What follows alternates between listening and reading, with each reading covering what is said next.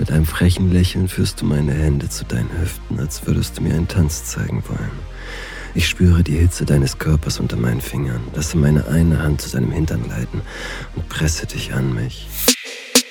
Hallo, ich bin Eva Schulz und das ist Deutschland 3000. Hier verbringe ich immer so eine gute Stunde mit Menschen aus ganz verschiedenen Bereichen, irgendwo zwischen Pop und Politik. Mein Ziel ist, diesen Leuten so zu begegnen, wie ihr sie vorher noch nie gehört habt. Deutschland 3000 soll euch, mich und meine Gäste auf neue Gedanken bringen. Weil man, wenn man jemand anderes kennenlernt, auch immer ein bisschen was Neues über sich selbst erfährt. Wann habt ihr es euch zuletzt selbst gemacht? Und wie kommt ihr dafür in Stimmung? Die Antworten auf diese Fragen werden vermutlich ziemlich unterschiedlich ausfallen, je nachdem, ob ihr männlich oder weiblich seid. Männer reagieren sehr viel häufiger auf visuelle Reize, Fotos, Videos, Porno halt. Viele Frauen hingegen können mit gängigem Porn nicht viel anfangen. Während die meisten von uns angesichts des bestehenden Angebots resignieren, hat mein heutiger Gast darin eine Marktlücke entdeckt. Vor fünf Jahren, da war sie gerade mal 23, hat Nina Julie Lepic Fantasy gegründet, eine Streaming-Plattform für erotische Audioinhalte. Sprich, sie macht Masturbationscontent und zwar vor allem für Frauen. Worauf stehen ihre Userinnen? Warum ist Masturbation für Julie mehr als bloß Sexersatz?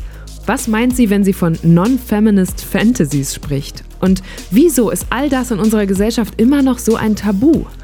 Darüber haben wir gesprochen und natürlich auch in ein paar Beispiele reingehört. In den vergangenen Monaten kam von euch aus der Community immer mal wieder der Wunsch, doch mal einen Gründer oder eine Gründerin zu Deutschland 3000 einzuladen. Und das konnte ich in dieser Folge natürlich noch wunderbar mit abdecken. Julie hat erzählt, was man für eine Gründung braucht, wie sie an Geld dafür kommt und welche die größten Hürden für Startups in Deutschland sind, die die Politik endlich mal aus dem Weg schaffen sollte. Also, hier kommt eine gute Stunde mit Nina Julie Lepic. Wo kommst du gerade her? Ich komme gerade aus dem Garten vom Gärtner, den ich gebeten habe, ein bisschen leiser den Rasen zu mähen, damit wir hier gut sprechen können. Ja, stimmt. Draußen, als ich gerade ankam, wurde hier schon ordentlich gerödelt. Ja. Und das Witzige ist aber, wir sitzen ja in einem Raum, der eigentlich auf Audioaufnahme ausgelegt ist. Ne? Ich habe hier gerade gesehen, du hättest theoretisch auch dein eigenes Equipment. Ja, das stimmt. Das, stimmt. Das, äh, das stimmt. Das ist eigentlich so. Wir haben jetzt zumindest die Vorhänge äh, zugemacht. Wenn man uns sehen könnte, sähe es bestimmt ganz witzig aus. Aber mhm. nee, genau. Okay, was es mit diesen Audioaufnahmen auf, hat, äh, auf sich hat, dazu kommen wir gleich. Meine erste Frage wäre aber, erinnerst du dich an deinen ersten Porno? Oh ja, ähm, das war bei meiner äh, Schulkollegin Vanessa zu Hause. Da haben wir eine Übernachtungsparty gemacht und nachts auf diesen äh, diese Softpornos im Fernsehen uns mhm. angeguckt, so mit so fünf, sechs Mädels. Da war ich wahrscheinlich in der sechsten Klasse oder so.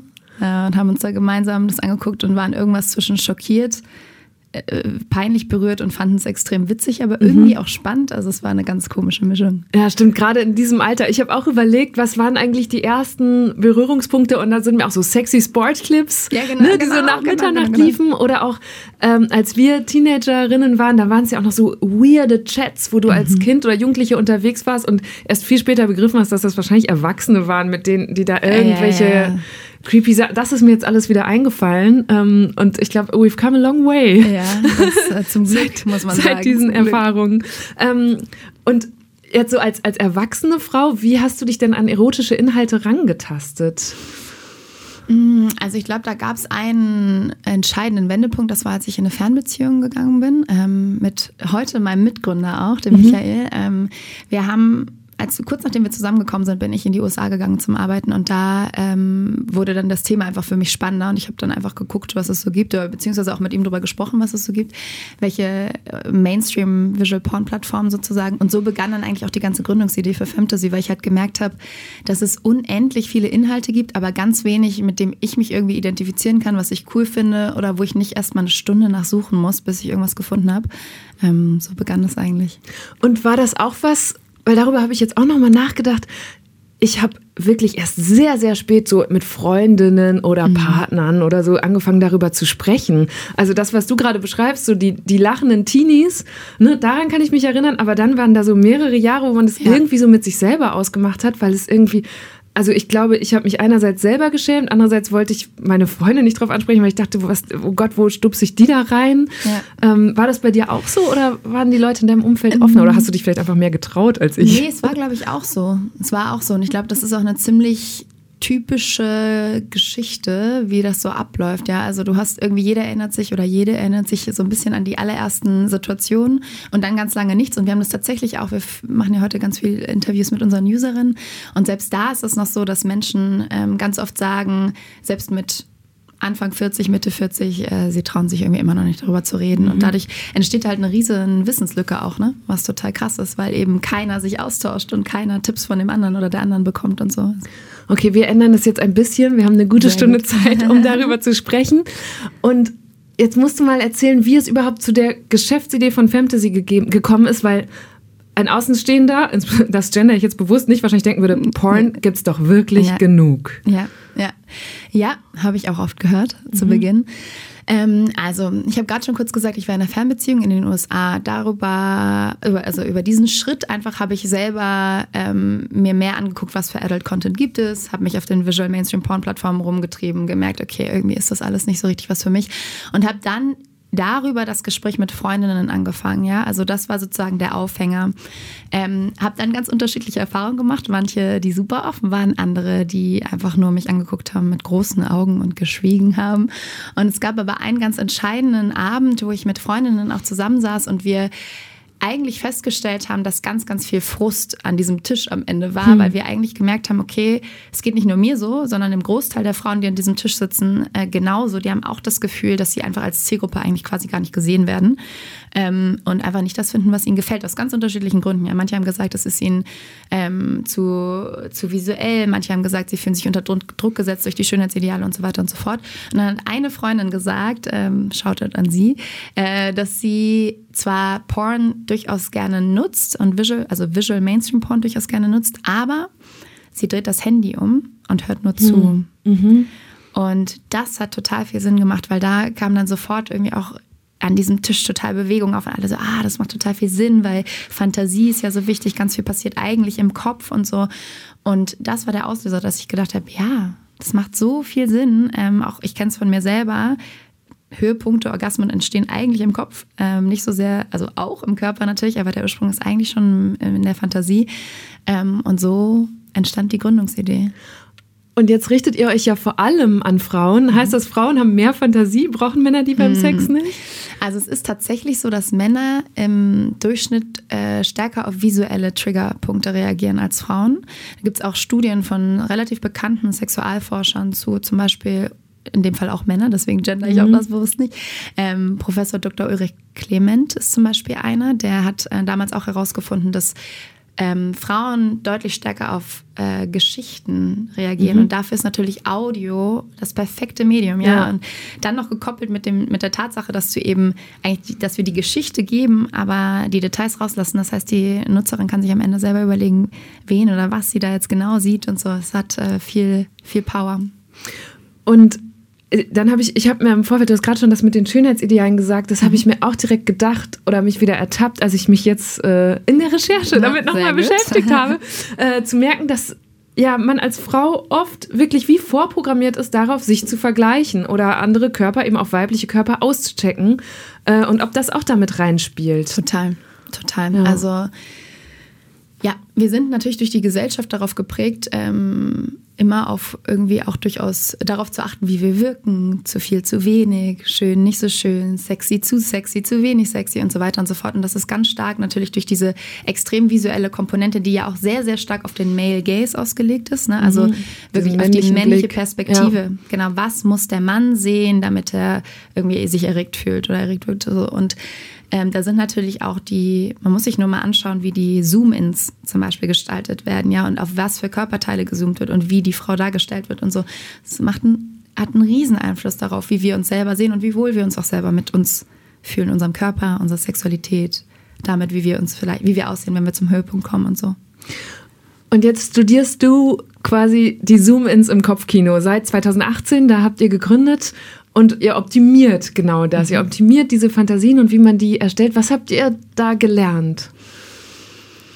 Boah, vieles. Ähm, ich glaube, ein Punkt, der mich damals ganz besonders begeistert hat, war erstmal zu verstehen, wo die Sexualität der Frau vielleicht wirklich anders ist und wo auch nicht. Und das mhm. ist eigentlich der viel interessantere Part, weil als wir gegründet haben 2018, das war wirklich noch ein Zeitraum, als so, ich sag, also es ändert sich ja auch in letzter Zeit zum Glück ganz viel, ja, auch durch Social Media. Es gibt viel mehr ähm, Accounts, zum Beispiel auch auf Instagram, TikTok und Co., die aufklären, gerade junge Menschen aufklären und so weiter und so fort.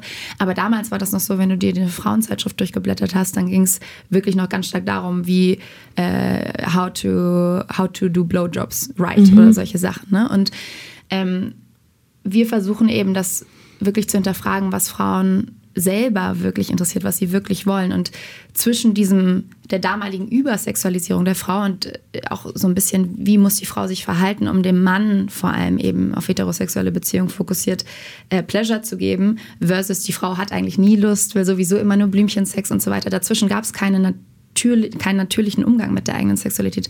Und das haben wir da vor allem rausgefunden, ja. Also ja, Frauen stehen auch auf harte Praktiken oder haben irgendwie die Fantasie von ähm, roughem Sex mit einem Fremden oder einer Fremden oder ähm, Analverkehr oder solche Sachen. Ja, also das gibt's da natürlich, möchte ich heute sagen, aber damals war das, in, also gab es das einfach so in der breiten Masse, mhm. diese Erkenntnis nicht. Ähm, ähm, und die haben wir eben auch stark vorangetrieben. So. Das ist ganz wichtig. Also da eben nicht das so zu zu sugarcoaten, wie es die Gesellschaft gerne hätte. Nämlich entweder total sexuell, die Frau als übertrieben sexuelle, also als Sexobjekt eigentlich, oder als sowieso ganz brav und Brüde. Brüde, genau. Mhm. Okay, dann lass uns doch jetzt mal in, äh, da reinhören. Ich habe mir ein paar Beispiele geschickt im mhm. Vorfeld. Das erste, das mir jetzt hier angezeigt wird, ist Emanuel. Darf ich dich hier Hm.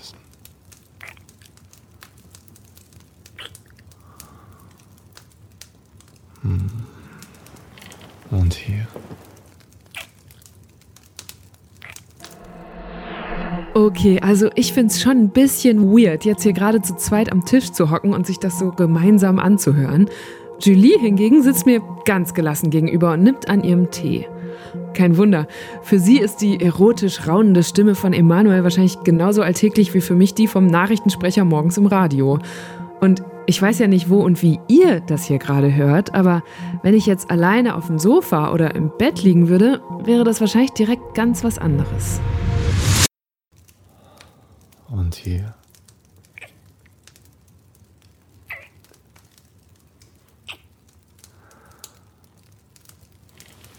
Und hier unten. Okay, also ich verstehe auf jeden Fall, was du vorhin mit Fantasie meinst, weil hier unten, kann, es kann ja sehr viele verschiedene mhm. Untens geben. Das stimmt. Genau, wir haben ja ganz verschiedene Kategorien. Mhm. Ähm, das ist jetzt ein 360-Audio, äh, was man dann besonders gut wahrnehmen kann, wenn man Kopfhörer auf hat, weil das sich sozusagen wirklich verändert, wo die Person ist. Also das regt total stark die Fantasie an, weil du merkst, wie er, wenn er sagt, hier Ach, bewegt oder sich. da, okay. genau, ist er einmal auf der linken und einmal auf der rechten Seite. Und ähm, wir haben, genau, wir haben drei Kategorien bei uns: Stories, Sounds und Soul. Das sind alles unterschiedliche Content-Formate und auch ganz unterschiedliche Use Cases. Stories sind wirklich erzählte Geschichten äh, ne, wo es darum geht, dich aus der eigenen, aus der Realität in eine Fantasiewelt zu entführen. Ähm, Sounds sind Sounds-fokussierte Aufnahmen, die oftmals ähm, oder in der Regel eigentlich echten Sex von echten Paaren beinhalten. Mhm. Also auch sehr, äh, sehr spannend. Ist eher so ähm, du möchtest, äh, wir sagen immer auf Englisch Release Steam, ja, also du bist vielleicht schon total in der richtigen Stimmung oder du bist schon weiter oder äh, willst einfach nur schnell zum Höhepunkt kommen oder hast dir schon eine Story angehört oder so, dann wird das gern genutzt. Und dann gibt es noch den Soul-Bereich und der Soul-Bereich ähm, sind Audios, die quasi die Körper ähm, Body, Mind and Soul Connection sozusagen stärken. Ähm, und zum Beispiel so Guided Sessions sind, ja, also wie kann ich mich noch berühren, was kann ich noch äh, ausprobieren? Oder auch Affirmationen, um mich erstmal wieder auf meine eigene Sexualität einzulassen, ähm, haben ja auch viele das Problem. Und wie explizit muss oder darf das sein, wenn da jetzt so erzählt wird? Ja, wir sind ja hier im Radio, deswegen ist das natürlich eine softes, äh, softe Version. Ja, wir haben ja nachher noch andere. Das stimmt, das stimmt. Ähm, nee, also das kommt sehr darauf an, was die jeweilige Nutzerin möchte. Also ähm, wir bieten alles an, ja, also von Vanilla und ganz soft und lieblich, möchte ich sagen, bis hin zu wirklich roughen und sehr, ähm, ja, sehr, sehr expliziten und bisschen derberen ähm, Audios.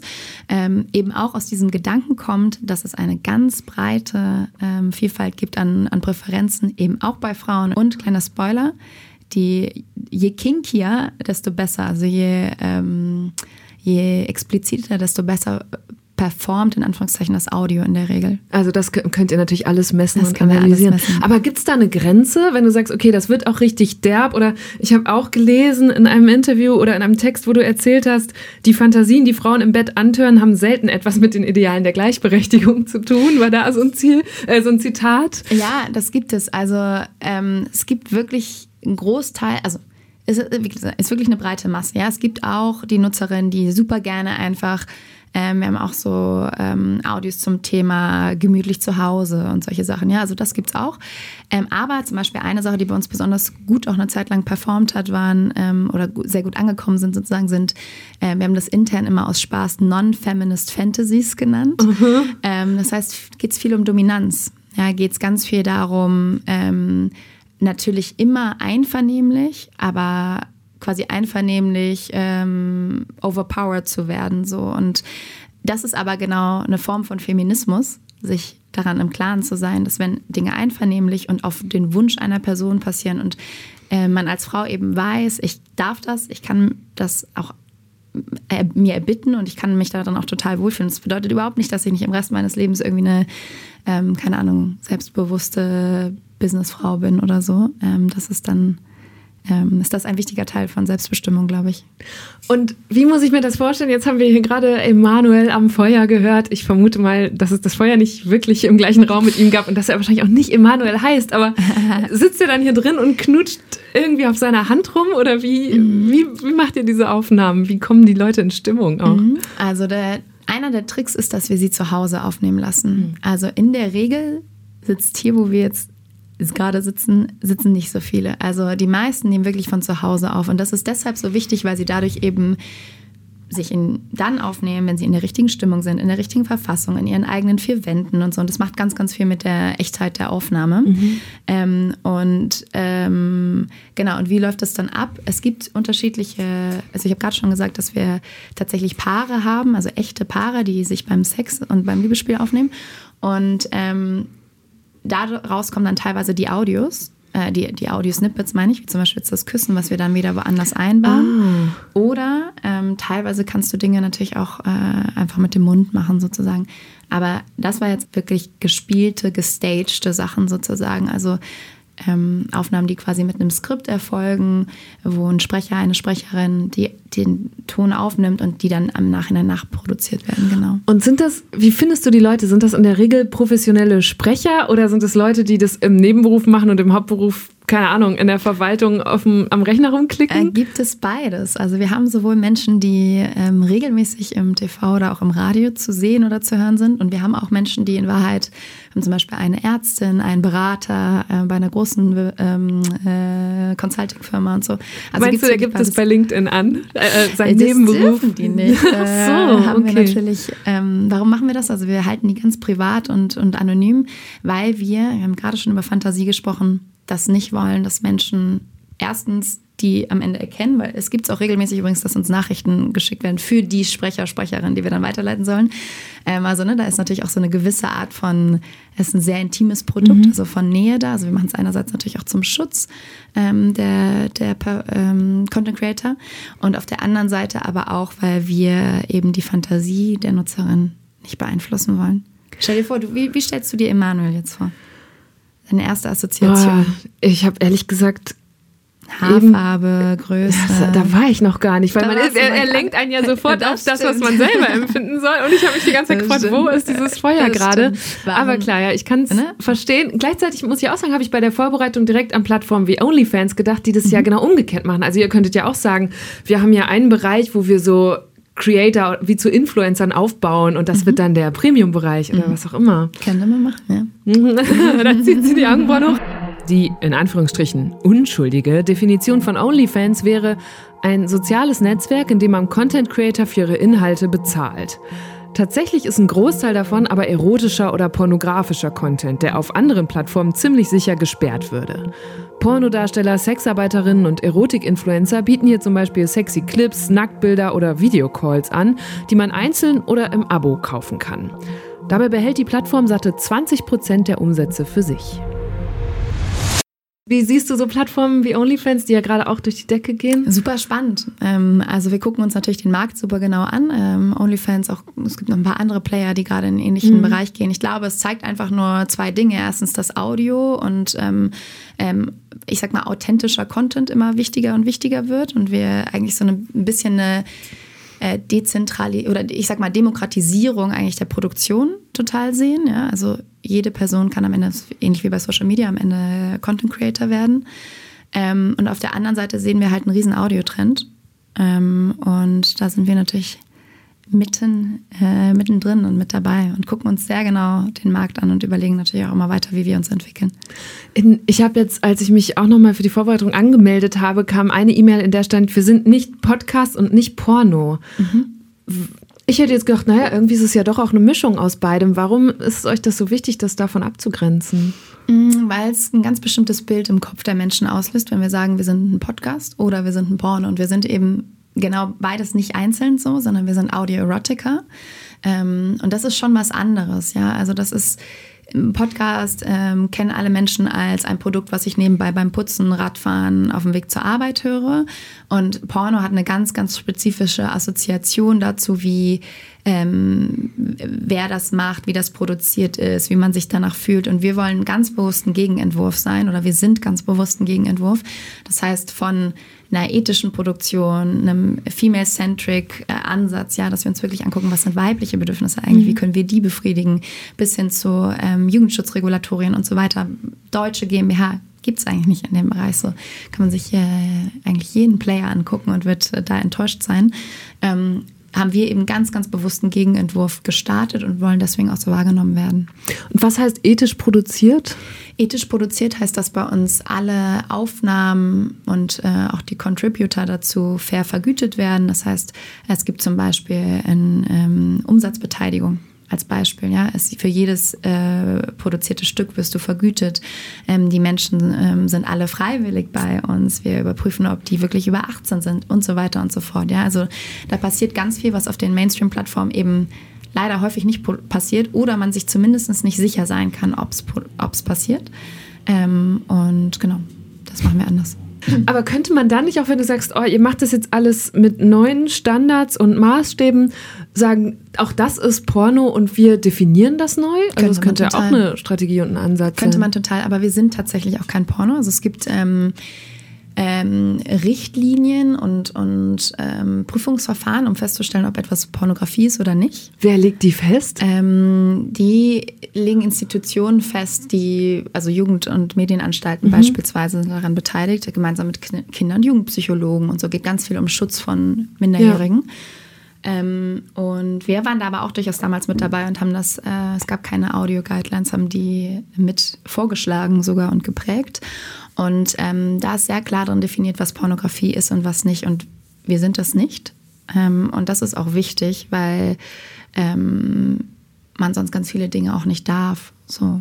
Und wir sind ganz klar keine Pornografie. Was was müsstet ihr machen, damit ihr Porno seid? Oder wo, ab wo, wo ist da die. Da kann ich dein Interesse total verstehen. Das werden wir aber leider nicht öffentlich kommunizieren, weil das für uns ganz wichtig ist. Es ist was selbst erarbeitetes, was uns äh, auszeichnet. Und deswegen. Aber ich dachte, diese Richtlinien muss ich ja prüfen können. Ja, die, genau, wenn man die Jugendmedienanstalten können das. Okay, das heißt, ich frage also. den Jugendschutz im NDR und die sagen mir dann, warum ihr kein Porno seid. Ich weiß nicht, ob die das wissen, aber das könntest du probieren, ja. Okay. Ja, gut. Das heißt aber, so lange darf ich euch eigentlich auch noch als Porno bezeichnen. Weil nee, weil wir kein Porno sind. Okay, aber dann machst du es mir ja ein bisschen schwierig als Journalistin, wenn du mir die Definition das stimmt, nicht gibst. aber das ist so ein bisschen wie ähm, mich zu fragen, ob ich ein Patent ausplaudern kann. Das ist halt eine Sache, die wir selber erarbeitet haben, ähm, selber vorgeschlagen haben, mit einem ziemlich langen Prozess damals durchgegangen sind, mhm. ähm, mit eben unterschiedlichen Institutionen und die uns eben das machen lässt, was wir machen. So, und wenn ich das jetzt öffentlich ausplaudern würde, wo genau die Grenze ist, dann könnte das jeder genauso nachbauen. Und deswegen äh, verstehe ich dein Interesse total. Mhm. Ich würde es dir auch gerne sagen, aber es ist so ähnlich wie, ich sag mal, wie, wie eine Patentierung, die du aus bestimmten Gründen natürlich nicht nach außen gibst, um Wettbewerbsschutz. Es gibt jetzt kein deutsches Gesetz, das definiert, was Pornografie ist und was nicht. Es gibt aber sehr wohl Gesetze darüber, wann die Verbreitung pornografischer Inhalte strafbar ist. Und dabei geht es vor allem um Jugendschutz. Dadurch, dass Julies Audiohörspiele offiziell nicht als Pornografie gelten, hat sie vermutlich geschäftliche Vorteile. Wer sich auf ihrer Plattform anmeldet, muss zum Beispiel sein Alter nicht verifizieren. Auch in den verschiedenen App Stores oder bei der Werbevermarktung haben es pornografische Apps und Produkte sehr viel schwerer. Genau, also das heißt, es hat am Ende rechtliche, ihr habt für euch eine rechtliche Zone rausgefunden und definiert, in der ihr gut agieren könnt. Weil ich habe mir natürlich auch aufgeschrieben, was, was man auch als Laien oft mitbekommt, ist, dass ein Startup, ein erfolgreiches Startup, da entstehen schnell Copycats. Ne? Mhm. Jetzt gerade ein Beispiel, das glaube ich vielen, die uns zuhören, vielleicht nahe ist, ist Be Real, das gerade äh, mhm. eine erfolgreiche neue Social Media Plattform, die von allen kopiert wird. Oder auch in der Stadt sieht man Bringdienste oder E-Scooter auf einmal sind, oder Fernbusse, weiß ich noch vor ein paar ja. Jahren, waren auf einmal ganz viele Anbieter. Wie schützt ihr euch denn davor? Weil, wie du eben schon gesagt hast, so, das, da kann ja jetzt jeder Creator eigentlich kommen und sagen, wir machen jetzt auch ja, äh, Audio-Erotica.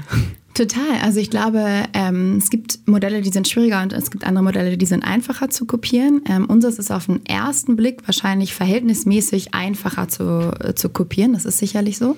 Ähm, es passiert auch. Äh, es gibt durchaus international schon einige ähm, ähm, neue Marken, die da auftauchen, was ich, was mich total freut, ehrlich gesagt, und auch ein Stück weit stolz macht, weil es immer ein Zeichen, dass ein Markt mhm. äh, sich sehr schön entwickelt ne, und gut, ähm, ja, einfach viel Potenzial hat so.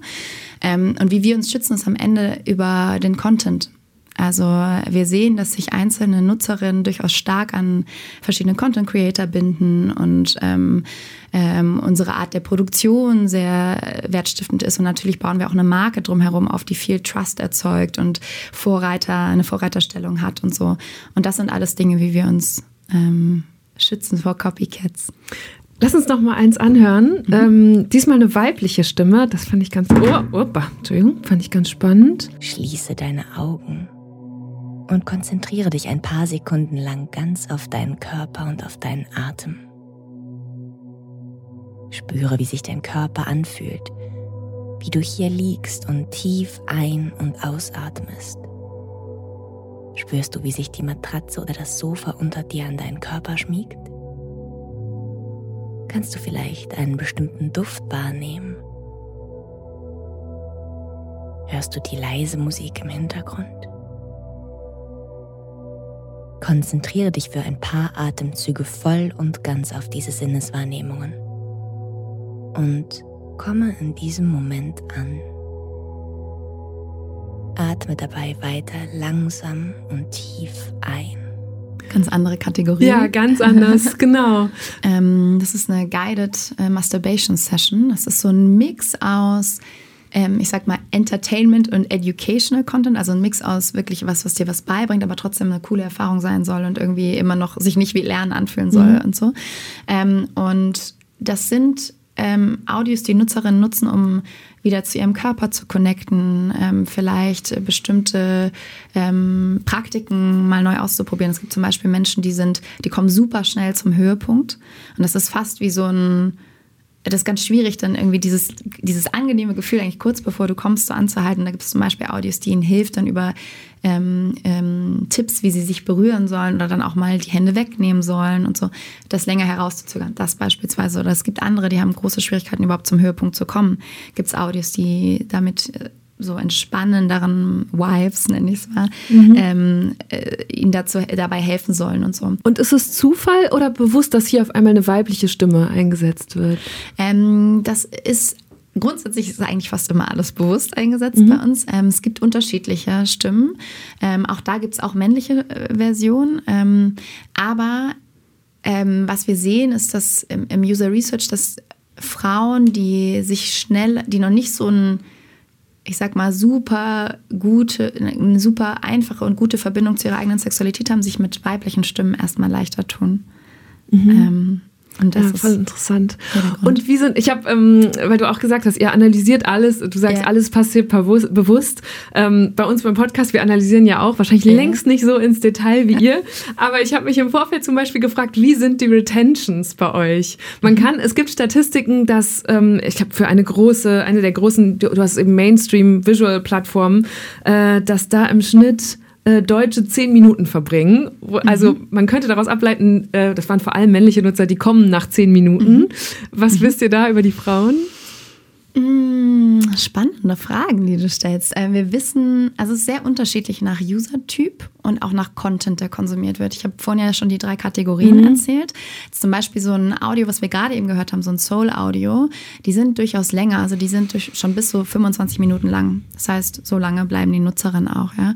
Ähm, es gibt andere Audios, die sind nur so drei bis fünf Minuten lang. Ähm, also es kommt sehr, sehr darauf an, was du gerade für ein, äh, für ein Audio dir anhören möchtest und auch was, in was für einer Situation du bist. Ja, kennen wir selber, Sexualität ist nicht immer gleich. Manchmal brauche ich viel länger, um erstmal in die richtige Stimmung zu kommen. Manchmal Eisprung, ne? Wir- kennen wir alle so, brauchst du, brauchst du nur eigentlich so ein, ein kleines Content-Piece und äh, kommst sofort zum Höhepunkt. So. Deswegen sehr unterschiedlich. Im Schnitt sind es, glaube ich, so, aktuell müsste ich mal nachgucken, ähm, sind schon so 17 Minuten. Ähm, ja, was.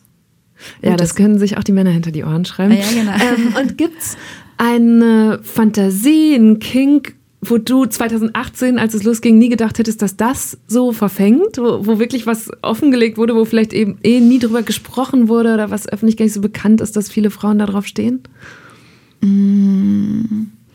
Ja, also ich glaube, es gab einfach die gesamte Wahrnehmung von, von weiblicher Sexualität war noch viel ähm, ja, weniger selbstständig, also weniger auf die Frau fokussiert.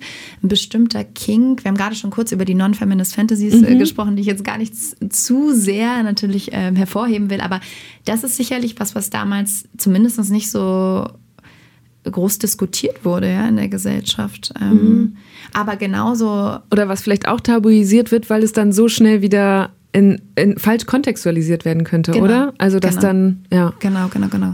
Und das funktioniert eben auch bei uns nur deshalb, weil wir so sehr wertebasiert sind, weil wir so sehr auf Einvernehmlichkeit achten, weil wir so sehr auf ähm, ähm, die ethische Produktion achten, weil wir so sehr auf Body Neutrality beispielsweise achten, darauf eben bei Körpern darauf zu fokussieren, wie sich was anfühlt und nicht wie was aussieht und solche Sachen. Vor ein paar Wochen gab es eine Kontroverse um eine Plakatkampagne von euch. Kannst du mal erzählen, was da passiert ist? Ja, da ist Folgendes passiert. Wir haben unsere allererste Brandkampagne gemacht und dazu auch äh, ein paar Plakate in und um den Alexanderplatz in Berlin ähm, gebucht und ähm, haben uns da eigentlich total drüber gefreut und ähm, war es ist ein Riesenschritt ja für ein Startup. Also wir sind da hingegangen und haben uns das dann angeguckt und so. Und im Vorfeld der Produktion der Kampagne ähm, wurde uns schon mehrfach auch darauf wurde uns mehrfach ähm, gesagt, dass wir die Bildauswahl, die wir vorgeschlagen hatten, ähm, anpassen müssen. Da wurden äh, Kolleginnen tatsächlich aus dem Fantasy-Team ähm, äh, geshootet. Das heißt, Frauen bei uns, die äh, sich voll und ganz auch mit dem Produkt und dem Purpose, den wir haben, Liberating Pleasure ist unser Purpose, ähm, ganz stark identifizieren. Und von denen haben wir Bilder gemacht, die eingereicht. Und dann wurde uns gesagt, dass die, ähm, wir die ein bisschen anpassen müssen und halt einen anderen Ausschnitt wählen müssen, was wir dann gemacht haben. Ähm, Es war natürlich schade für uns, weil am Ende nicht mehr irgendwie der Körper so stark zu sehen war, sondern eigentlich noch ein Teil des Gesichts, eigentlich so der halbe Mund und die Schulter. Ähm, Und du wolltest eigentlich was zeigen? ich wollte Also, eigentlich, es gab verschiedene Varianten. Wir hatten zum Beispiel eine Variante, wo so, ähm, es war quasi ein liegender Körper und man hat nur so die, die. Hüftkurven gesehen. Es gab mal andere Versionen, wo man quasi einen Teil, ähm, quasi den halbierten Körper so angeschnitten gesehen hat. Ähm, also durchaus auch mit Brüsten und Bauch. Aber nackt so. oder waren nee, die- nee, nee, nee, in, in einem, das waren so Bikini slash Unterwäsche. Teil. okay, und das war problematisch. Genau, und das wurde dann abgelehnt, ähm, wurde abgelehnt und dann sind wir auch uns das angucken gegangen, die Plakate. Kann man sich gut vorstellen, wir als Startup dann, yay, voll cool. Ja, ich ich denke immer gerade, also wie oft habe ich schon an der Bushaltestelle irgendwie eine Dessous-Werbung gesehen ja, oder sowas. voll, Deswegen genau. bin ich gerade ganz überrascht, dass eine angezogene Frau dann Ja, genau, problematisch also war. die hatte natürlich auch nur Dessous an Ja. sozusagen, aber genau so wird dann immer auch im Kontext natürlich irgendwie des Produktes und so nochmal bewertet und, ähm, und sind dann da hingekommen und haben eigentlich gesehen, dass äh, erst nach, beim Rausgehen aus dem U-Bahn-Schacht wieder das ein paar, ich glaube zwei oder drei Plakate weiter, also ein paar Meter weiter, ähm, eine Werbung war von zwei ähm, ähm, männlich gelesenen Körpern waren abgebildet, die sich so hintereinander standen und so an slash in die Hose gefasst haben. Und es ging auch um, ähm, es ging auch um Sexualität. So, und da hat man dann natürlich wieder gesehen, wie der weibliche Körper einfach immer noch sexualisiert wird, ganz oft von uns in der Gesellschaft, ja, weil es darum ging, dass die Betrachter und Betrachterinnen beim Anblick des weiblichen Körpers sowohl sofort was reininterpretieren, was beim Anblick des männlichen Körpers wohl nicht reininterpretiert mhm. wird. Und da geht es eigentlich um Werberichtlinien ähm, auch von einzelnen Firmen teilweise, die ähm, eigentlich ja da sind, um Frauen zu schützen. Aber es, das Problem ist, dass ähm, gerade im Kontext mit unserem Produkt diese Richtlinien, die eigentlich schützen sollen, davon abhalten, äh, einen Diskurs und eine Diskussion über selbstbestimmte Sexualität anzustoßen. Und das ist dann ein Teufelskreis, in dem wir uns bewegen, in dem weibliche Sexualität immer weiter tabuisiert wird und männliche total frei behandelt oder teilweise ja sogar ähm, vielleicht glorifiziert wird, kennen wir alle von irgendwelchen ähm, jungen Männern, die sich ja nur ausleben und mhm. austoben und Frauen, die sich eigentlich gern zurückhalten sollen. Mhm. Nackte oder nur knapp bekleidete Personen in der Werbung zu zeigen, ist eigentlich nicht problematisch. Das sagt sogar der Deutsche Werberat. Der wird nur dann tätig, wenn das Maß an Nacktheit völlig unverhältnismäßig zum beworbenen Produkt erscheint und die Werbung herabwürdigend oder diskriminierend ist. Ich persönlich glaube nicht, dass das bei dem Fantasy-Plakat der Fall gewesen wäre. Allerdings hat darüber auch nicht der Werberat entschieden, sondern das Unternehmen, das für die Vermarktung der Werbeflächen am Berliner U-Bahnhof Alexanderplatz zuständig ist. Und das begründete seine Ablehnung unter anderem damit, dass es nicht kompatibel für Kinder und Jugendliche sei. Das andere Plakat mit den beiden männlichen Körpern, das Julie gerade beschrieben hat, war übrigens von der Bundeszentrale für gesundheitliche Aufklärung. Eine Kampagne dafür, beim Sex Kondome zu benutzen. Ich muss gerade irgendwie direkt an Instagram denken, wo Fotos von männlichen Brustwarzen überhaupt kein Problem sind, aber weibliche mit wenigen Ausnahmen direkt gesperrt werden. Man kann online auch direkt nebeneinander diese Plakate ja. sehen im Vergleich. Und da habe ich auch gedacht, interessant, wo wir angekommen sind als Gesellschaft, dass jetzt männlicher, schwuler Sex, der auch ganz lange irgendwie tabuisiert wurde, das jetzt okay in der U-Bahn aufzuhängen, aber eine Frau, die es sich selbst macht, ja. die ist dann ein noch größeres Tabu. Oder? Total. Und ich meine, ich finde es ja super, dass äh, homosexuelle männliche Paare gezeigt werden. Mhm. Ich bin total für diese Kampagne, die da gemacht wurde. Ähm, aber wir würden gern auch so über weibliche Sexualität sprechen. Ja, interessant, was es alles an, an Studien auch zu, äh, zur Masturbation gibt, zu weiblicher und männlicher. Es gibt einen Konzern, der Masturbationsprodukte für Männer herstellt, eine Studie erstellt hat und die hat 2019 ergeben, dass 38 Prozent der weiblichen Befragten Masturbation schöner finden als Sex.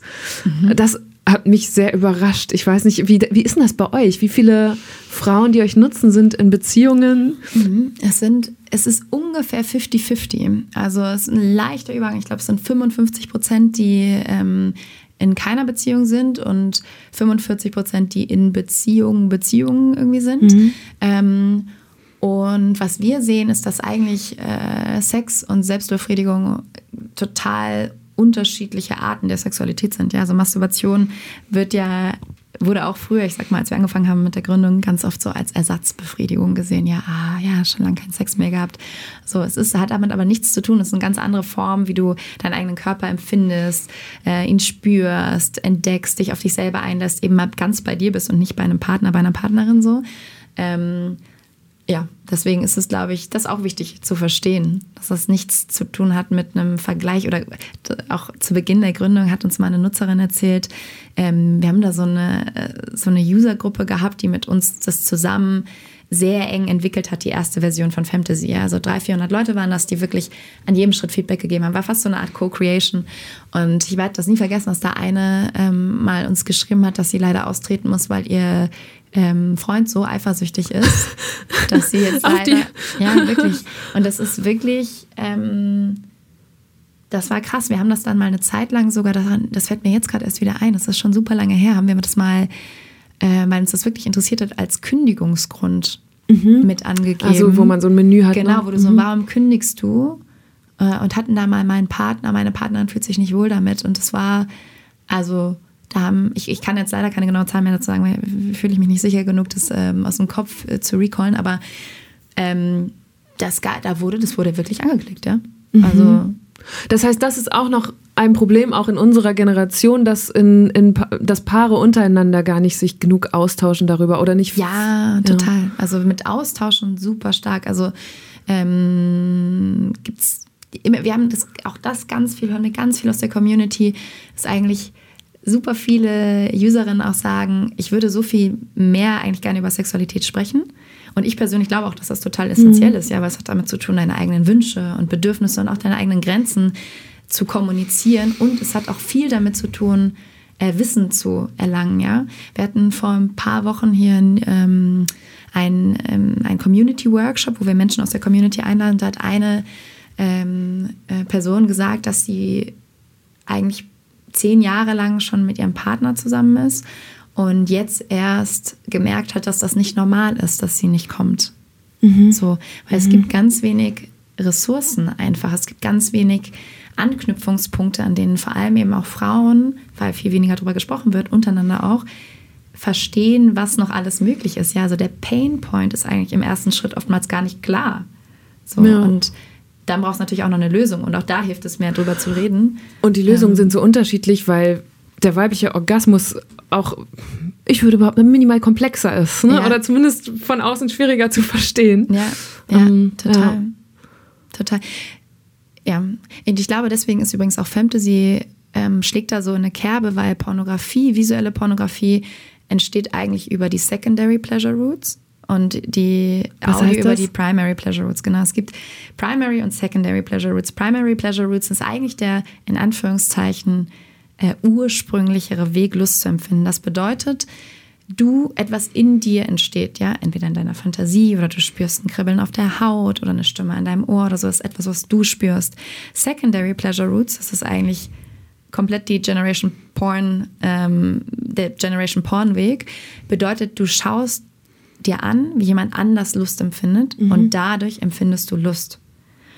Und das ist natürlich das, was bei Pornografie entsteht. Und Primary Pleasure Roots, das ist eigentlich der ursprünglichere Weg und das ist das, was wir mit Audio hervorrufen können, ja, weil wenn du dir Emanuel anhörst, wie ähm, er es und es fühlt sich für dich so an mit Kopfhörern, als würde er dir gerade recht, rechts in dein Ohr küssen, dann ist das was, was in dir entsteht und du schaust nicht dir an, äh, wie eine andere Frau feucht wird oder so. Und ich habe mich jetzt gerade beim dir zuhören und du sagst, ihr macht so viele Nutzerinnen-Tests und so. Kannst du überhaupt noch Sex ja. haben, in welcher Form auch immer, ohne dabei an die Arbeit zu denken? Total, das ist äh, zum Glück so. Ja, ich war ganz am Anfang, muss ich sagen, ich habe ganz zu Beginn, ist ja wie immer im Fauna-Lifestyle, ganz zu Beginn der Gründung, habe ich ja wirklich alles gemacht ne? und auch die Audios selber geschnitten und so. Mhm. Und da war es wirklich so, da habe ich mir dann acht Stunden am Tag die Audios angehört und dann noch vier Stunden irgendwelche Texte äh, mir durchgelesen und so. Da hatte ich echt mal eine Phase, wo ich dachte, boah, da bin ich gerade wirklich weit davon entfernt, äh, unser Produkt selber zu nutzen. Das ging, würde ich mal sagen, ungefähr so ein halbes Jahr. Ähm, und das ist zum Glück vorbei. Okay. Bin ich sehr dankbar drüber. Das ist ja sehr schade. Okay. Ähm, es gibt auch immer Entweder-Oder-Fragen in diesem mhm. Podcast. Damit würde ich jetzt mal weitermachen. Ähm, die erste ist Köln oder Berlin? Mhm. Berlin, auf jeden Fall. Okay. Ähm, Promi-Flash oder FAZ? Oh, gemein, du bist gut informiert. FAZ. ja, ich habe gehört, gelesen, dass Promi-Flash dein Guilty Pleasure oh, ist. Das war es mal. Ich habe es mir zum Glück abgewöhnt. Es war ähm, Lea, wenn du hier zuhörst, eine Kollegin, die hat, die, ich hat, kannte das gar nicht, die hat mich darauf gebracht in der Corona-Zeit. Und es war, ich habe nämlich ähm, mir abgewöhnt, äh, Instagram und LinkedIn und Co. auf dem Handy zu haben, mhm. Äh, weil es einfach so ein Zeitfriss ist. Und dann hat die mir das erzählt und dann hing ich immer bei Promi-Flash und war wirklich so, ja, ich habe es aber wirklich komplett äh, aufgehört. FAZ. Okay, sehr diszipliniert. Äh, Rucksack oder Rollkoffer? Mm, Rucksack, ich mag es gern mit wenig Sachen zu reisen. Wer masturbiert mehr, Deutsche oder Französinnen? Uh, mehr. Hintergrund der Frage ist, dass ihr inzwischen auch im mhm. französischen Markt äh, ja, seid. Ja, ich denke nach. Was äh, kenne ich? Kann ich? Ich tippe auf Französinnen gerade. Ähm, ist super interessant, weil der Markt noch anders ist als der Deutsche. Der Deutsche ist schon viel ähm, viel mehr bespielt mit so News-Faktoren und so rund um und aufklärerischen Seiten rund Mhm. um weibliche Sexualität. Ähm, und ich glaube, dass in Frankreich noch viel mehr so unter der Hand passiert. Und deswegen wäre jetzt mein Interessant. Ich hätte gedacht, das ist noch eine aufgeschlossenere Nee, Gesellschaft. Denkt, man. Mhm. denken ganz viele, haben wir auch zu Beginn gedacht, ist nicht so, ist noch viel ähm, patriarchalischer unterwegs sozusagen. Ähm, also man denkt immer so, die sexy Französinnen und ja, die ja. mit ihrer Die- ja, Zigarette es, ist, im Mund. es fühlt sich offener an, wie es da auch in der Genau. Kultur und so alles Total, aber es ausgelebt ist wird. eben, also ist jetzt auch nur meine Perspektive, kann am Ende anders sein, aber das, was wir sehen und was wir auch hören, ist, dass es am Ende halt doch noch viel stärker dieses alte Bild von Frauen sind auch sexy für den Mann und eben nicht für sich selber. Mhm. Welcher Akzent äh, ist denn für dich persönlich hotter? Französisch oder österreichisch? Ja, da muss ich natürlich sagen, österreichisch. mein Freund ist ja Österreicher. Ähm, ich höre den gar nicht mehr so stark, ähm, aber ich finde natürlich, dass der absolut sexy spricht. Aber das gibt es im Gegensatz zu Französisch noch nicht bei euch auf der Plattform. Äh, nee, gab's mal. Und es gibt auch eine ganz wichtige, äh, witzige Geschichte.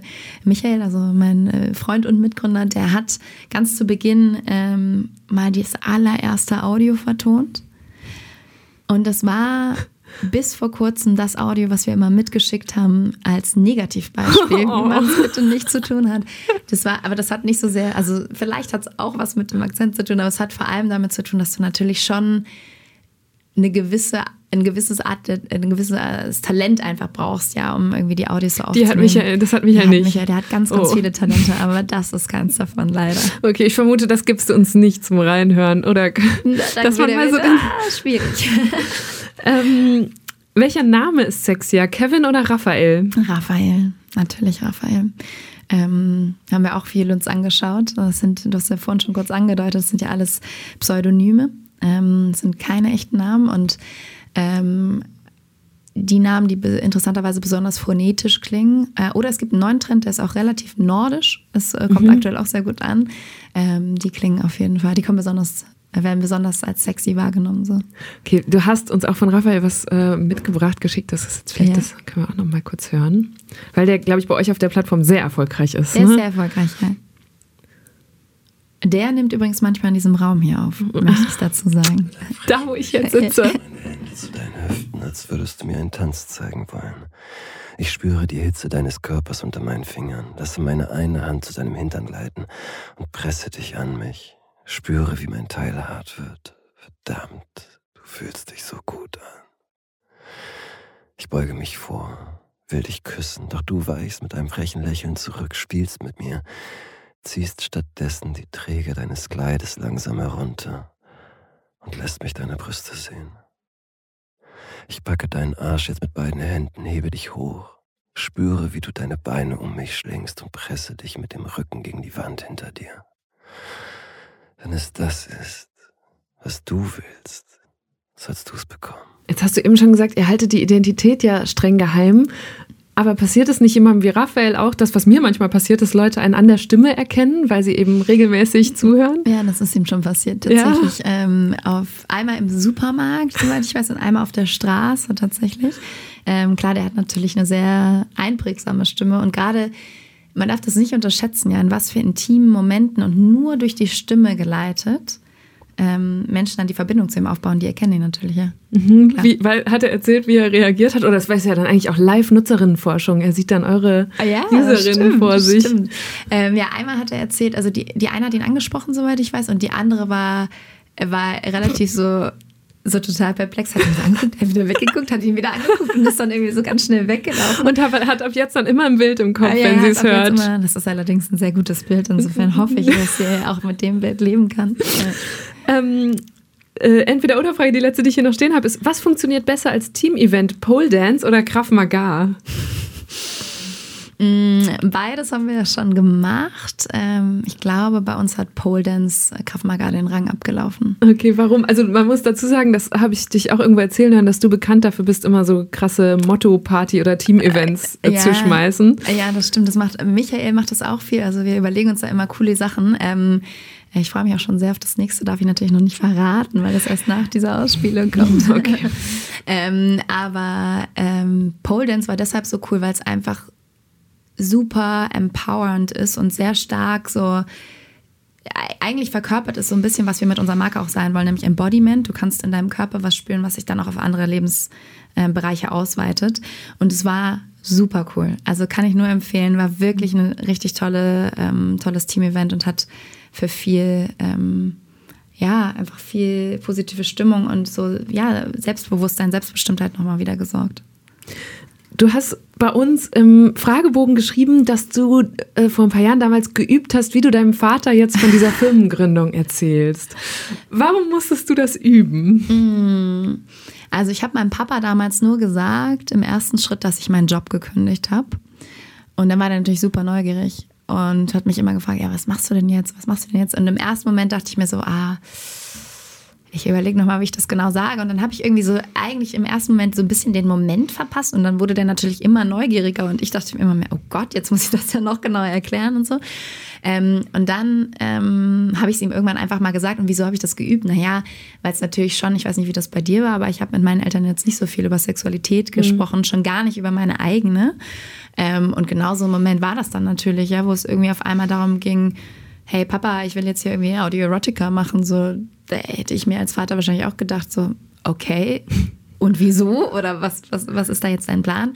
Ähm, und der hat aber super cool reagiert. Also wir haben da ein bisschen drüber gesprochen ähm, und ich habe dem relativ schnell dann auch erklärt aus so einer Businessbrille, warum ich glaube, dass das ein wichtiges Produkt für die Gesellschaft ist und aber auch, warum das ein großer Markt ist, äh, mit dem man äh, wirklich tolles äh, Geschäftsmodell aufbauen kann.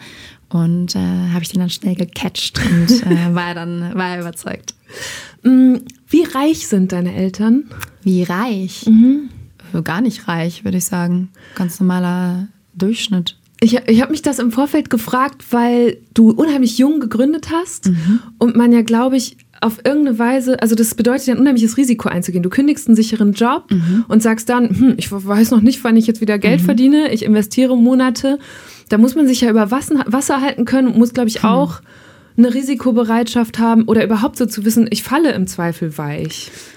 Ähm, das kann ein Weg sein. Ich habe einfach sau viel gearbeitet, ehrlich hm. gesagt. Ich habe mit 16 angefangen, ähm, als viele meiner Freundinnen irgendwie viel feiern gegangen sind, stand ich abends in der Bar und im Café und morgens um sechs wieder in der Bäckerei. Also ich habe schon immer sehr, sehr viel gearbeitet. Ich habe auch immer sehr gerne gearbeitet. Ähm, habe dann ja ein duales Studium gemacht, das heißt auch mit 18 direkt äh, einen Vollzeitjob angefangen, ja, parallel.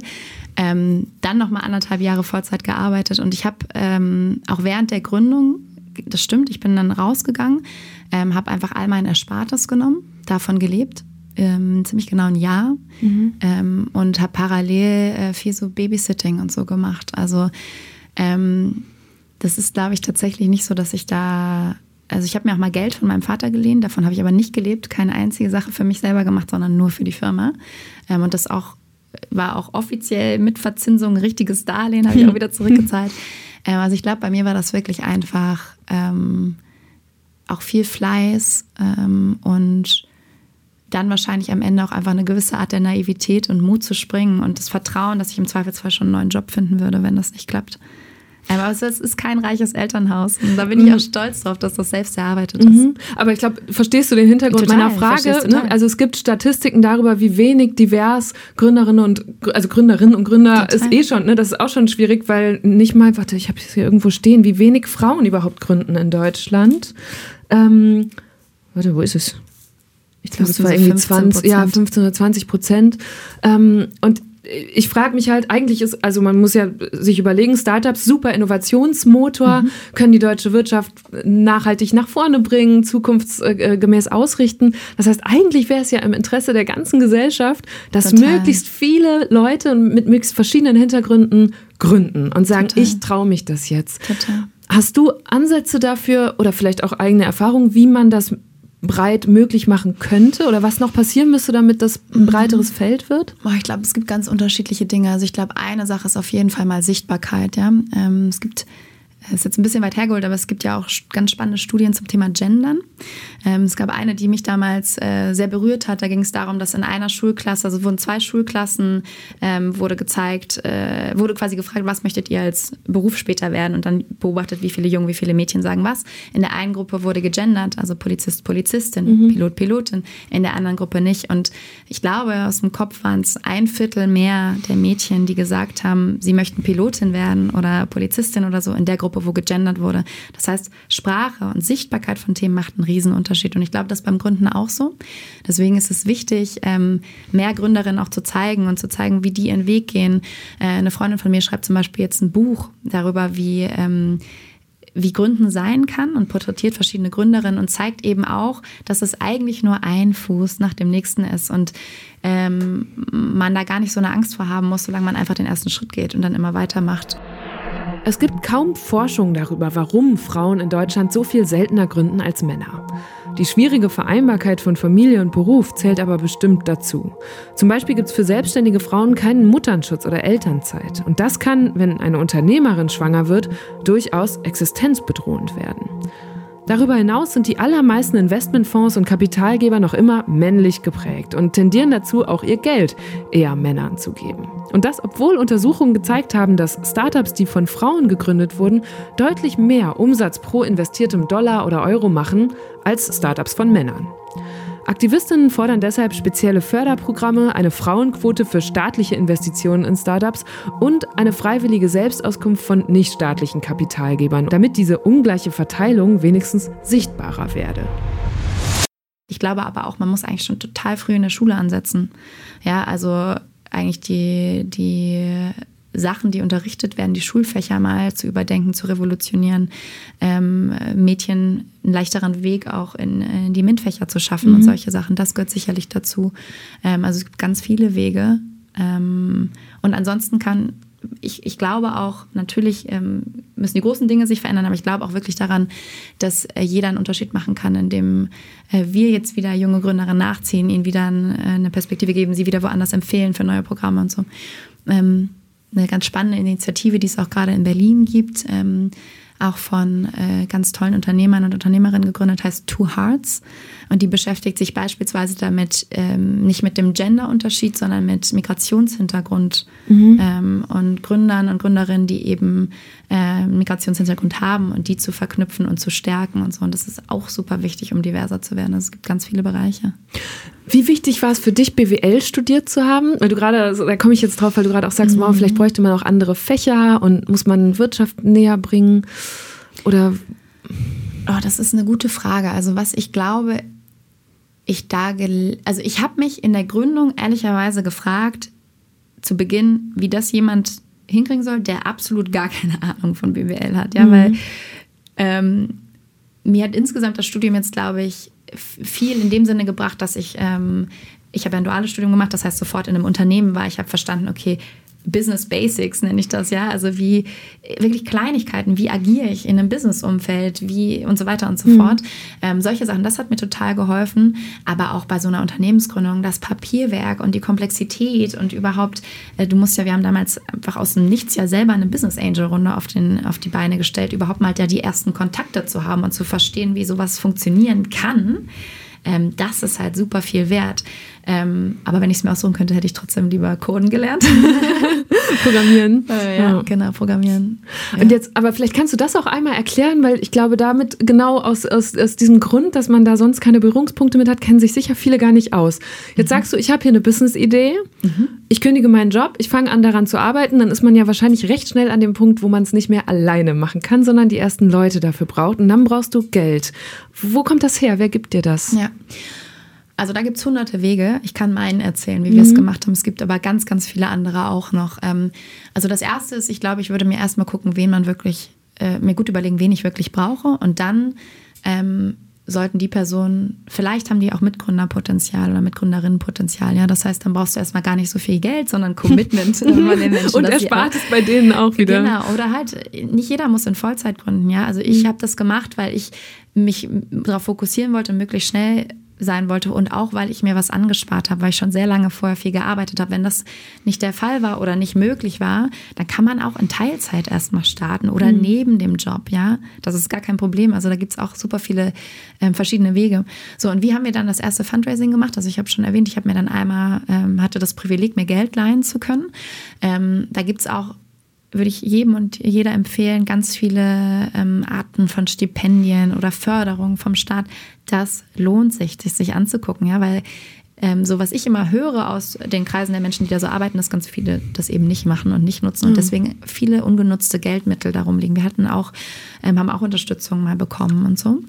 Ähm, so und dann haben wir uns zum Beispiel für die Business Angel Runde entschieden. Es gibt ganz andere Möglichkeiten. Man kann theoretisch auch mit einem Darlehen gründen. Man kann ähm, ähm, so gründen, dass man kein neues externes Geld braucht, sondern immer nur das, was man gerade klein anfangen, immer wieder investieren. Man kann mit Venture Capitalists ähm, sprechen und sich da Geld einholen.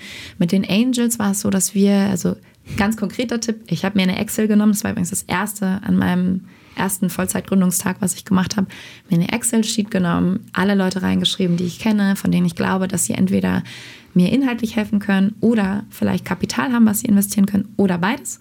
Habe dann aufgeschrieben, wie gut ich die kenne, was ich über die weiß und ob ich irgendwie, ob die Potenzial für mich haben, habe die gerankt und dann die ersten angesprochen. Hm.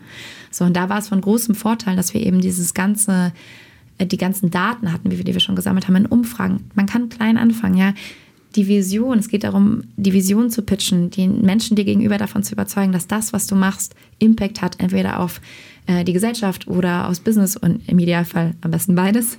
Ähm, und dann geht es klein los. Ja, dann sagt die erste Person, cool, finde ich spannend, ich würde gerne mehr erfahren. Dann erzählst du mehr und so weiter. Die erste Person sagt, okay, cool, ich gebe dir jetzt hier vielleicht 50.000 Euro dafür oder vielleicht auch nur 10 oder wie auch immer. Dann überlegst du dir, reicht dir das und so weiter und so fort. Fragst nach einer neuen Intro, Intro also einer neuen Verbindung zu jemand Neuem, der das vielleicht spannend sein kann. Und die Menschen helfen dir dann.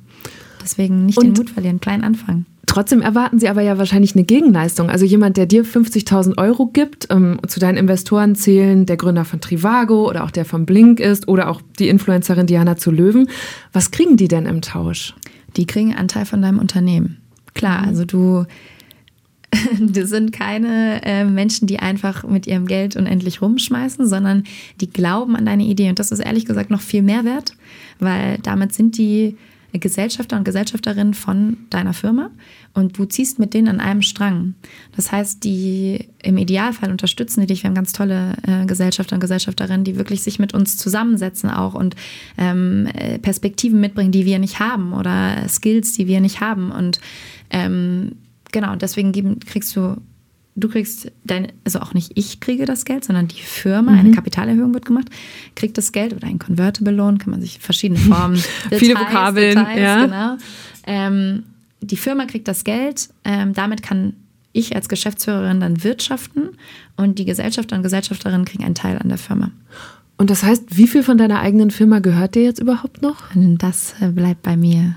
Werde ich nicht verraten. Okay, aber das, du wirst wahrscheinlich schon einen ordentlichen Teil abgegeben haben an diese verschiedenen ja, Menschen. Klar. Genau. Ah. Und das ist auch richtig so, weil die geben ja auch signifikant Geld. Ähm, ohne die hätte ich das niemals aufbauen können. Im Netz kann man übrigens genau einsehen, wie viel von ihrer Firma Julie noch gehört. Seit dem 1. August ist das deutsche Handelsregister online nämlich für alle umsonst zugänglich. In den entsprechenden Dokumenten habe ich gefunden, dass Julie und ihr Partner Michael mittelbar noch 52 Prozent an der Firma halten. Der Rest ist auf eine zweistellige Zahl von Investoren und Investorinnen aufgeteilt. Und dann wird darauf spekuliert, dass du das irgendwann verkaufst und dann das, was die Firma wert ist, wird auf all diese Gesellschafter nach Prozentanteilen Genau, das ist ein Weg, das ist der reguläre Weg bei ähm, Investoren und Investorinnen meistens in unserer heutigen Startup-Welt. Mhm. Theoretisch kannst du aber auch auf eine, auf eine profitable Firma ähm, gehen und dann werden einfach Gewinnausschüttungen gezahlt, wie man es von äh, AGs oder so kennt. Das ist theoretisch auch. Und was sind aus deiner Sicht die größten Hürden und Schwierigkeiten, die einem insbesondere in Deutschland so begegnen, wenn man ein Unternehmen gründet? Ein Startup insbesondere? Mm, also in meiner, meine Sicht damals, also es gibt viele, ja, mhm. bleiben wir mal beim ähm, der Gründung, dem Gründungsprozess oder wenn man gerade anfängt, ja, ähm, äh, und sich hoffentlich nicht davon ermutigen lässt, ist auf jeden Fall die ganze Bürokratie. Also es ist wirklich krass. Du musst für jeden Pipifax nenne ich es jetzt einfach mal, irgendwie zum Notariat gehen. Ähm, du brauchst, du musst dir das alles selber zusammensuchen. Es gibt irgendwie keine ähm, Übersicht, so jetzt mhm. das, dann das, dann das und hier sind die besten äh, Verträge und hier schon mal ein Standardvertrag und so. Ähm, es gibt ja zum Glück mittlerweile den Bundesverband Deutsche Startups, die viel auch solche Arbeit machen, ähm, ganz starke Vorreiter sind in dem, wie sie und Vorreiterinnen, ähm, wie sie, wie die Startup-Welt in Deutschland gestrickt wird. Ähm, ich weiß auch noch, ich glaube, das war damals Gründerszene oder deutsche Startups, also auch Medienhäuser, die sich darauf fokussieren, die dann mal ähm, Beispielvertrag mhm. äh, einfach mhm. geteilt haben, so dass als Hilfestellung. Riesig, so. Genau, ja. das ist eine riesige Hürde. Du musst sonst erst zu, einem, zu einer Anwaltskanzlei gehen und für 5000 Euro dir so einen Vertrag stricken lassen. Das, das Geld hast du nicht. Ja? Mhm. Also. Und ist das in anderen Ländern anders? Also wie, was könnte man da besser machen? Ähm, ja, kenne ich mich zu wenig ehrlicherweise mit aus. Was ich aber zum Beispiel sehe, ist... Ähm, äh, so E-Citizenships in den, in den nordischen Ländern. Ja, in Skandinavien gibt es viel ähm, und ich glaube auch in Lettland und so. Das heißt, du kannst dir einfach digital jetzt in, ich glaube, ungefähr zehn Minuten würde ich schätzen, ähm, kenne mich aber nicht gut genug dafür aus, mhm. ähm, da eine Firmengründung machen. Bei uns musst du Verträge mit Papier und deinem Pass zum Notariat, da musst du dann erstmal einen Termin und so weiter und so fort. Alles ganz viel, also ne, viel komplizierter. Die Hürden sind größer. Der Branchenverband Bitkom hat letztes Jahr für einen Report 148 deutsche Startups befragt. Auf die Frage nach den größten Hemmnissen in ihrem Geschäftsalltag war die Top-1-Antwort genau die, die auch Julie gerade gegeben hat: die allgemeine Bürokratie. Außerdem klagten fast die Hälfte der Gründerinnen und Gründer über den Fachkräftemangel und die schwierige Finanzierungssituation hierzulande. Die Bundesregierung hat das durchaus auf dem Schirm. Im Koalitionsvertrag steht, sie wolle führender Start-up-Standort in Europa werden. Dazu sollen beispielsweise flächendeckende Anlaufstellen für Gründungsberatung, Förderung und Anmeldung eingerichtet und neue Förderkonzepte aufgelegt werden. Trotzdem bleiben die meisten Gründerinnen und Gründer skeptisch. Im Bitkom-Report stimmen 72 Prozent von ihnen der Aussage zu, die deutsche Politik wolle sich mit der Start-up-Szene nur schmücken, habe aber kein Interesse an ihren Problemen. Der Gründerinnenalltag ist von so vielen Hürden geprägt. Also ich würde mal sagen, realistisch macht man 70 Prozent der Zeit löst du Probleme, wenn nicht mehr. Und hoffentlich 30 Prozent äh, fokussierst du dich auf Opportunities oder äh, neue Möglichkeiten. Ähm, aber deswegen ist super wichtig, wie schnell, wie schnell kann das Team sich anpassen? Wie sehr ziehen die am gleichen Strang? Wie ähm, stark haben die vielleicht gleiche Werte, aber auch komplementäre Skills oder Stärken oder so? Ähm, es geht eigentlich, das, das ist so klar wie das Arm in der Kirche, dass du mit dass der der zum Beispiel der Businessplan, den du machst, nicht so eintreten wird, wie du gedacht hast. Da werden sich super viele Parameter verändern und so. Also ne, es geht immer darum, sich zu adaptieren. Ähm, und deswegen ist das Team viel wichtiger als die Idee. Und äh, Jetzt sagst du gerade so einen Businessplan, der ist ja zum Beispiel ganz wichtig, wenn man irgendwie um Investoren, Investorinnen wirbt oder ne, dass man so grob sagt, ja, das, da soll es so hingehen. Mhm ich stelle mir auch vor, dass man die ganze Zeit ja, du, du, hast eben schon das Wort Pitchen gesagt, man muss die ganze Zeit seine Vision so groß verkaufen und sagen, das äh, wird jetzt der Riesenerfolg, während man doch gleichzeitig wahrscheinlich so tief drinsteckt, dass man auch ganz viele Zweifel hat. Und ich glaube, ich will jemand, oder ich merke das, wenn ich mir so neue Formate mhm. ausdenke als Journalistin, ne? Mhm. ich zerdenke auch immer alles. Ich denke so, ja, das gibt's doch schon in irgendeiner Form oder das braucht niemand. Und ich glaube, mhm. ne, da, wie, wie überkommst du deine Zweifel oder hast du gar keine? Wie, wie oh, geht man damit doch, um? Doch, doch, ähm, also noch ein Satz ganz kurz mhm. zum Businessplan. Ähm, ich glaube nicht, dass der so besonders wichtig ist. Der zeigt eher, wie Gründerteams denken, wie groß denken die, wie sehr im Detail denken sie und so. Und es ist natürlich wichtig, einmal zu überprüfen, hat deine Business-Idee überhaupt Potenzial? Das ist wichtig. Aber der wird sich sowieso 3000 Mal ändern. Also ich zu viel Zeit darauf mhm. investieren wäre mein Tipp. Ähm, da habe ich Zweifel. Ja, auf jeden Fall habe ich Zweifel. Ähm, ich glaube, das ist mein größter Antrieb, ehrlich gesagt. Ähm, äh, dass ich immer besser werden will, dass ich immer mir ganz genau angucke. Ich bin bei uns im Team auch dafür bekannt, immer die zu sein, die nochmal sich überlegt, wie können wir es anders machen, wie können wir es besser machen, wie können wir noch ein Ding draufsetzen, so. Ähm, und wie gehe ich damit um? Das ist eine Journey, das ist eine Reise. Äh, das ist nicht, also ganz konkret, was habe ich zum Beispiel gemacht? Ähm, ich habe äh, mir Coaching gesucht, ja. Also ich habe wirklich mir ist klar geworden, dass das auch der Antrieb, aber auch eine Limitation von mir selber ist, wenn ich mir, wenn ich mit äh, 25 Prozent meiner Energie immer eigentlich mich selber klein mache, dann kann ich die nicht da reinstecken, wo sie viel besser investiert wäre. Ähm, deswegen gehe ich zum Beispiel zum Coaching. Ähm, wir haben uns sehr unterschiedliche Charaktertypen im Team zusammengesucht. Mhm. Wir haben zum Beispiel eine Kollegin, die ist, ja, also die, die, die kannst du da hinstellen und die wird dir äh, die Vision so erzählen, dass du, dass das ganze Team nur noch denkt, ja, das ist es so, sowas, ja. Und äh, mit denen zusammenzuarbeiten ist total toll. Ähm, sich gegenseitig, wir geben uns total viel Feedback im Team. Ist einer unserer wichtigsten Werte. Ähm, alle, ja. Also Praktikantin gibt mir kritisches Feedback und äh, andersrum, so, also wirklich in jede Richtung. Äh, das hilft auch dabei, deine eigenen Stärken und aber auch deine eigenen Schwächen besser zu reflektieren, viel Reflexionszeit zu bauen. Und ähm, ansonsten, was mir auch manchmal hilft, ist am Ende sich zu überlegen, selbst wenn alles den Bach runtergeht, dann habe ich immer noch so viel gewonnen mit dieser Reise. Ich bin so dankbar für das, was wir aufgebaut haben, für das, was wir erlebt haben. Und das kann mir nie wieder jemand nehmen, egal was passiert. Ähm, und das im Kopf zu behalten, ist, glaube ich, ganz gut, gerade für den Anfang. Sehr gut, dann nehme ich das jetzt als Schluss. Sehr gut. Ich danke dir. Hat sehr viel Spaß gemacht. Vielen Dank. Das war eine gute Stunde mit Nina Julie Lepic. Als ich angefangen habe, mich auf dieses Interview vorzubereiten, war ich ehrlich gesagt so ein bisschen verunsichert. Ich meine, wie spricht man über solche Themen, ohne dass es irgendwie cringe oder unangenehm wird? Ich habe dann beschlossen, einfach alles zu fragen, was mir in den Kopf kommt. Und Jolie hat mir das mit ihrer offenen und gelassenen Art auch echt leicht gemacht. Ich würde mich freuen, wenn diese Deutschland 3000 Folge so ein kleines bisschen dazu beiträgt, Themen wie Masturbation, weibliche Sexualität und erotische Bedürfnisse in der Öffentlichkeit zu normalisieren. Julie hat ja beschrieben, wie viel sich da allein in den letzten fünf Jahren getan hat und ich finde, das macht Hoffnung. Falls euch die Folge gefallen hat, dann würde ich mich sehr freuen, wenn ihr sie einer anderen Person weiterschickt, für die sie auch interessant sein könnte. Vielleicht entdeckt ja so die eine oder der andere neue Hörer Deutschland 3000. Mein Name ist Eva Schulz und apropos neu entdecken, ich will euch auch noch wieder einen neuen Podcast empfehlen, nämlich Too Many Tabs. Und das kennt ihr bestimmt. Eigentlich wolltet ihr nur noch kurz eine Nachricht beantworten und schon seid ihr auf TikTok, Insta oder irgendwelchen Online-Rabbit-Holes unterwegs und wisst plötzlich alles über die neue Bachelorette oder den Nährwert von Chiasamen. Und in genau diese Tiefen des Internets vergraben sich die beiden Comedy-AutorInnen Miguel Robitzky und Caroline Worps täglich und höchst professionell. Ihr kennt sie vielleicht aus dem ZDF-Magazin Royal mit Jan Böhmermann. In Too Many Tabs besprechen sie jetzt einmal die Woche Themen, bei denen sie im Internet irgendwie ganz falsch abgebogen sind. Und ich wollte von Ihnen wissen, was war denn das Kurioseste, auf das ihr zuletzt gestoßen seid? Also das Kurioseste, das kann man ja eigentlich gar nicht sagen im Internet. Und deswegen machen wir den Podcast ja. Weil da findet man so viele Sachen, die man alle besprechen will. Genau, es ist, das Absurde ist ja, dass es alles an einem Ort zu finden ist. Also es ist alles möglich und alles auf ähm, einem Haufen. Alles auf einem Haufen und dann kommen so Sachen zusammen, Wikipedia-Artikel zu Affen, die Selfies machen, äh, kombiniert mit dem Insta-Account von Martin Semmelrogge und Pilze, die Musik machen. Also alles möglich. Lasst euch überraschen. Lasst euch überraschen. Hört einfach mal rein. Mehr dann, Kuriositäten dann bei uns. Genau. Also hört rein, Too Many Tabs erscheint jetzt in der ARD Audiothek und überall, wo es Podcasts gibt.